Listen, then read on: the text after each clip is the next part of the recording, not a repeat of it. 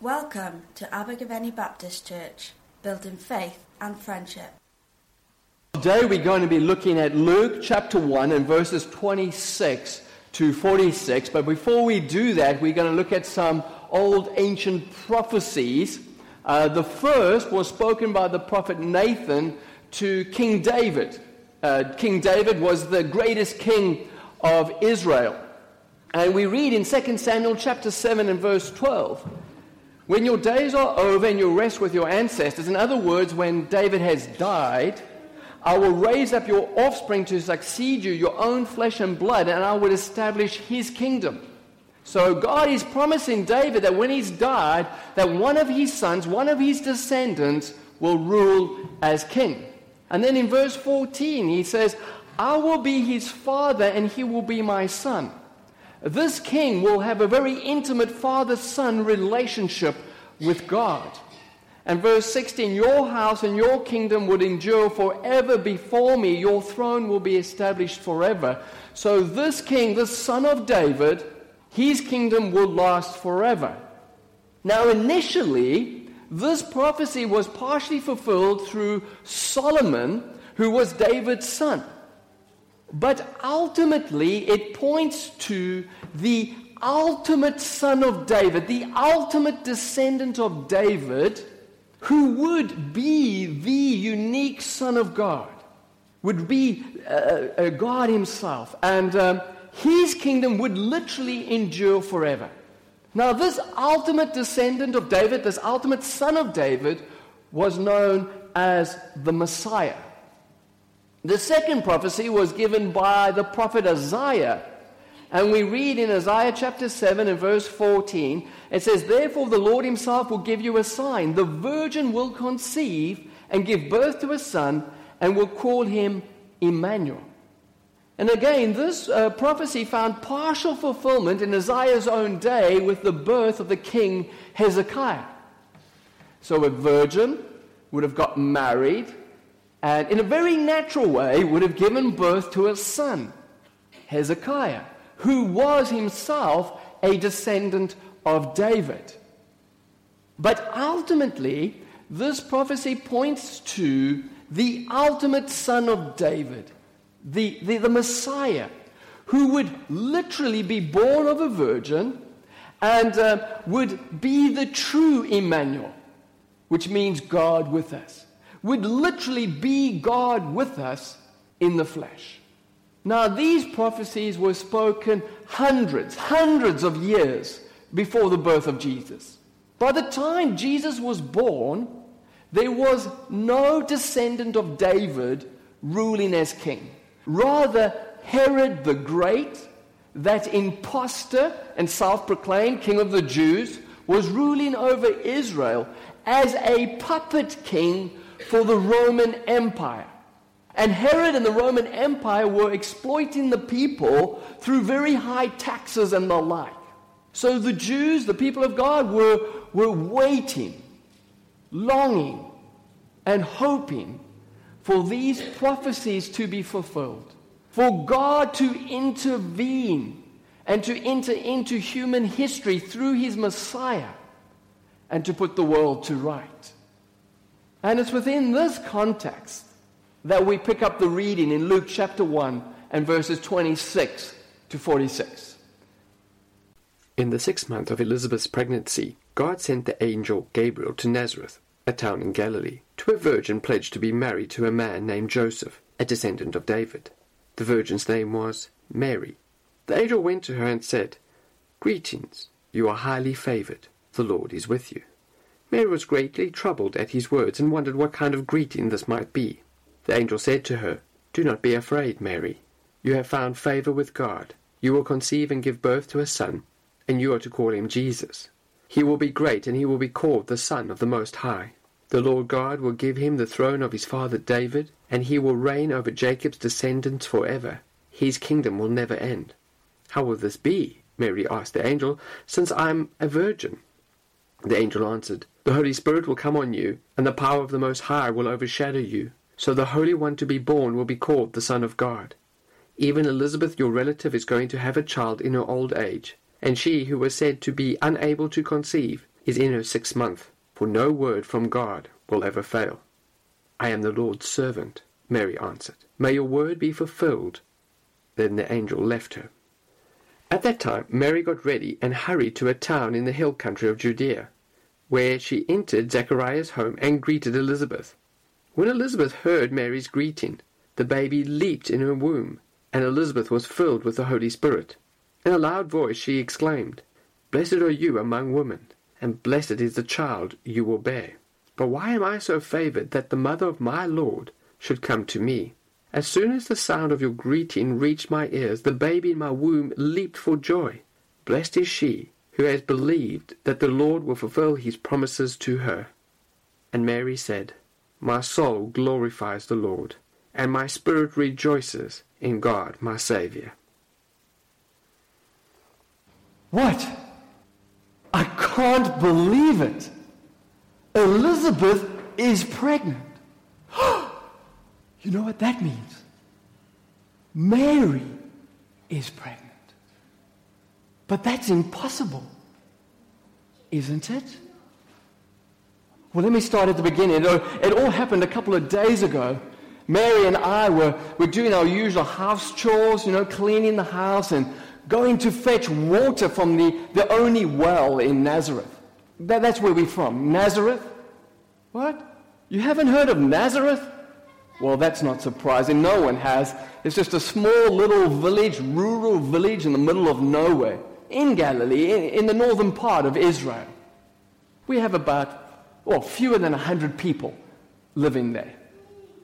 Anyhow, I could tell something was up something was wrong. Uh, Mary was acting all strange, kind of anxious and nervous, and yet excited at the same time. It, it, it was just weird.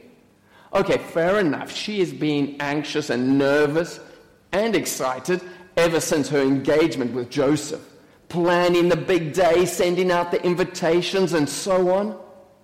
And by the way, being engaged in our culture is a big deal. I mean, unlike yours. Uh, being engaged is, I mean, firstly, there is a, a big ceremony, and, and it's, a, it's a legal binding contract, which can only be broken by divorce or death. And uh, the, the married couple, uh, they, well, they continue to live with their parents. The girl stays with her parents, the guy stays with his parents until the wedding day. And then there's another big ceremony and a big party. And then, and only then, will the girl go to live with her husband. And during the engagement, if they want to see each other, they have to be chaperoned. And of course, I was the poor sod always landed with the chaperoning duties. Watching the two of them gazing into each other's eyes, so in love, so young, just makes me sick. And Mary constantly going on and on about the house she wants Joseph to build for her. I don't know what planet she's living on. I mean, even Joseph rolled his eyes a couple of times. He's got no chance of providing that house. I mean, he's just a poor, young tradesman. He's a carpenter. I mean, he's only about 18 years old. He can't even grow a proper beard yet.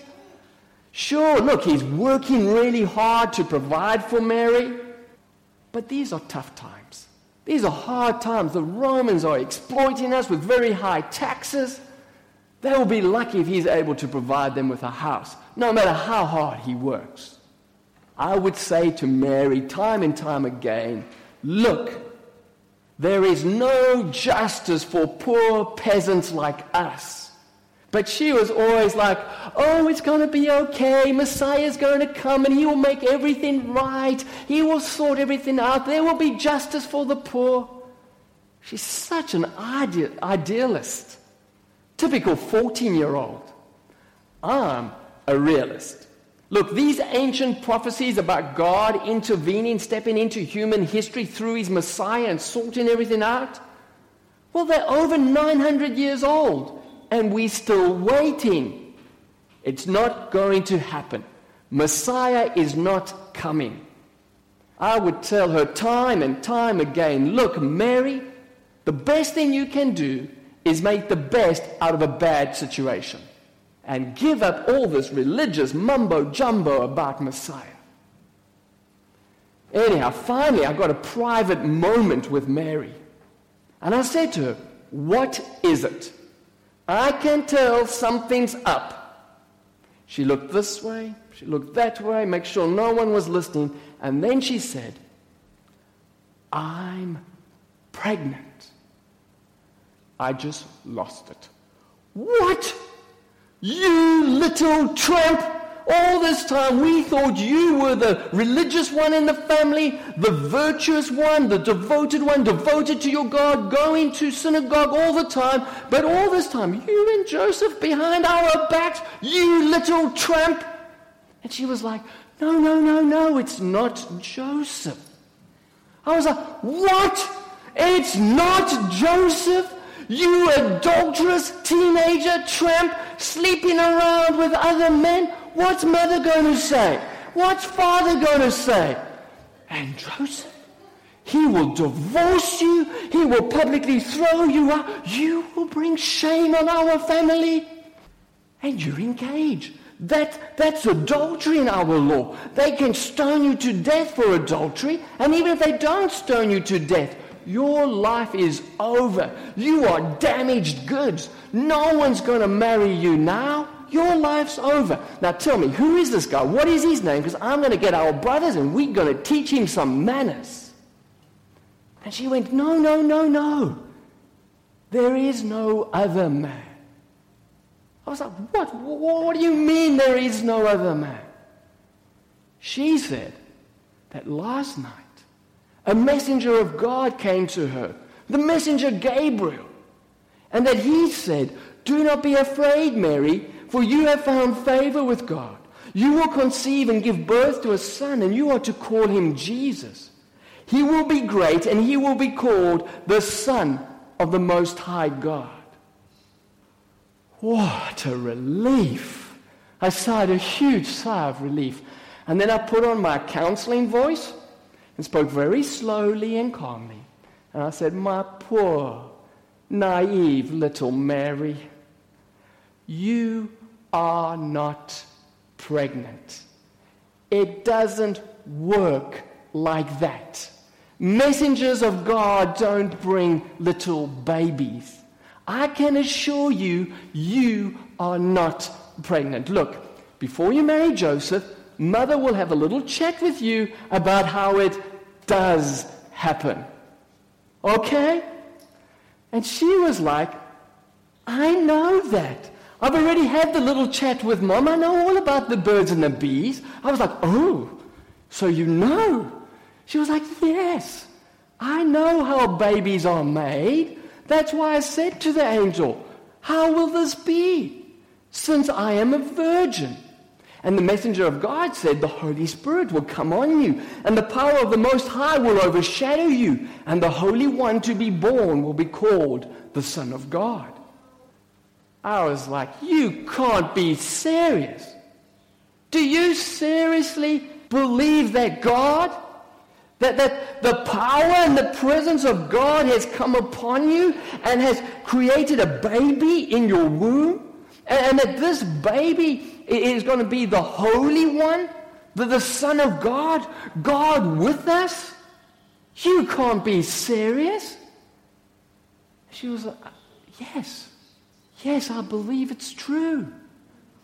And the angel said, even Elizabeth, your relative, is going to have a child in her old age. And she was said to be unable to conceive is in her sixth month, for no word from God will ever fail. I rolled my eyes. Okay, you have totally lost the plot now. There is absolutely no way old Elizabeth is going to be pregnant. I mean, she has been barren for a whole life, and, and, now she is way too old to have a baby. There is absolutely no way she is pregnant, and you are not pregnant. But she wasn't listening to me. She kept on insisting that we needed to go and see Elizabeth. And I was like, You've got to be ridiculous. There's no way I'm going all the way to Judea to see Elizabeth. There's no way she's going to be pregnant. Look, it's all good, well and true to have a simple faith, but please don't be so naive. But she kept on insisting that it was true, that the, the messenger of God had said, blah, blah, blah. Before I knew it, I was on the back of a wagon, been pulled by a donkey for four days, all the way to Judea, stuck with Mary, going on and on about being pregnant. Do you think it can be true? No. Do you think Elizabeth is going to be pregnant? No. Do you think this could be the fulfillment of Isaiah's prophecy and that I could be the virgin and that my baby's going to be Emmanuel, God with us, God literally with us in the flesh? Oh, give it a break. But then we arrived at Elizabeth's house and Elizabeth was pregnant. Six months. She was even showing she had a nice, neat little bump. I couldn't believe it. I mean, if I hadn't seen it with my own eyes, if I hadn't touched the bump, I would have never believed it. But it was true. She was pregnant. And you know what that means? That means Mary is pregnant. But that's impossible, isn't it? Well, I guess if God could could make Elizabeth pregnant even at her age, then I guess anything is possible for God. And I guess if, if God could bring the whole universe into being, then he could bring about a new creation in Mary's womb. But then that would mean that, that Mary's baby is the Messiah, the, the, the true king, the son of David. And even more so, that would mean that her baby is the Son of the Most High. He is the unique Son of God, the Emmanuel, God with us. God entering into human history as a human, as a baby. Wow. But, but, it, but it can't be. I mean, it, it's all wrong. I mean, the Son of God wouldn't choose to to enter into the world through Mary, through, through a peasant girl, a, a teenager from the back of beyond, from Nazareth? I mean, can anything good come out of Nazareth? I mean, she's not even married. What, what a scandal.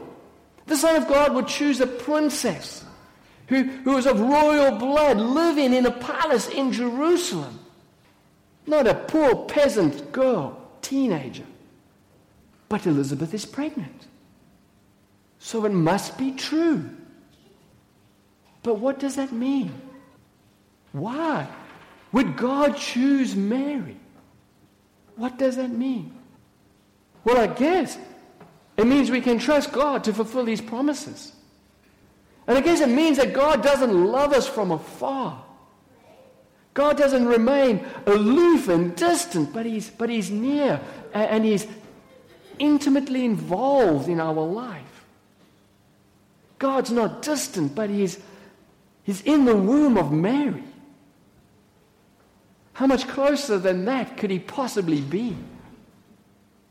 And I guess it means that He cares about us and loves us, even as poor peasant girls that the rest of the world has written off. Nobody's forgotten people from the back of beyond. He cares and He loves us so much that He, he identifies with us and He becomes one of us. Wow. Wow. I guess that means God is finally intervening, stepping into human history to put the world to right, to renew it, redeem it, save it. No wonder the, the baby is going to be called Jesus because Jesus means the Lord saves. Wow. And to think that God's going to do all of this as a human, as a baby. I wonder what this baby would do. I wonder if people would even take notice. I wonder what his message will be just so amazing. It's, it, it's so awesome. It's so amazing. It's hard to comprehend. But you know what I find even more amazing? is Mary's faith. Her simple but very sincere faith. She simply believed God. She simply believed what God had said through his messenger. You know, I, I needed hard evidence. She simply believed. Oh, she had a lot of questions. How can this be since I'm a virgin? She had a lot of questions and she kept on questioning and questioning, but she never stopped believing. That's great faith. I wish I had faith like Mary. How about you? Do you have faith like Mary? Luke chapter 1 and verse 45. Blessed is she who has believed that the Lord would fulfill his promises to her. Let's pray. And as we pray, just reflect on those questions. I wonder what this baby would do. I wonder if people would even take notice. I wonder what his message would be to us. And can I have faith like Mary? I mean, Father, we we just stand in awe and wonder at the mystery that you entered into human history as a human, as a baby, because you loved us. Father, help us to be captured by a sense of awe and wonder at what you did, and that ultimately you came to die, to die for us, so that we could experience your love your forgiveness, and your peace. And Father, help us to have that faith, that faith like Mary, to receive your gift, so that we too could be blessed with your love, forgiveness, and peace. We ask this in the name of Jesus. Amen. Thank you for listening to our podcast. For more information about Abergavenny Baptist Church, please visit our website at abergavennybaptist.co.uk.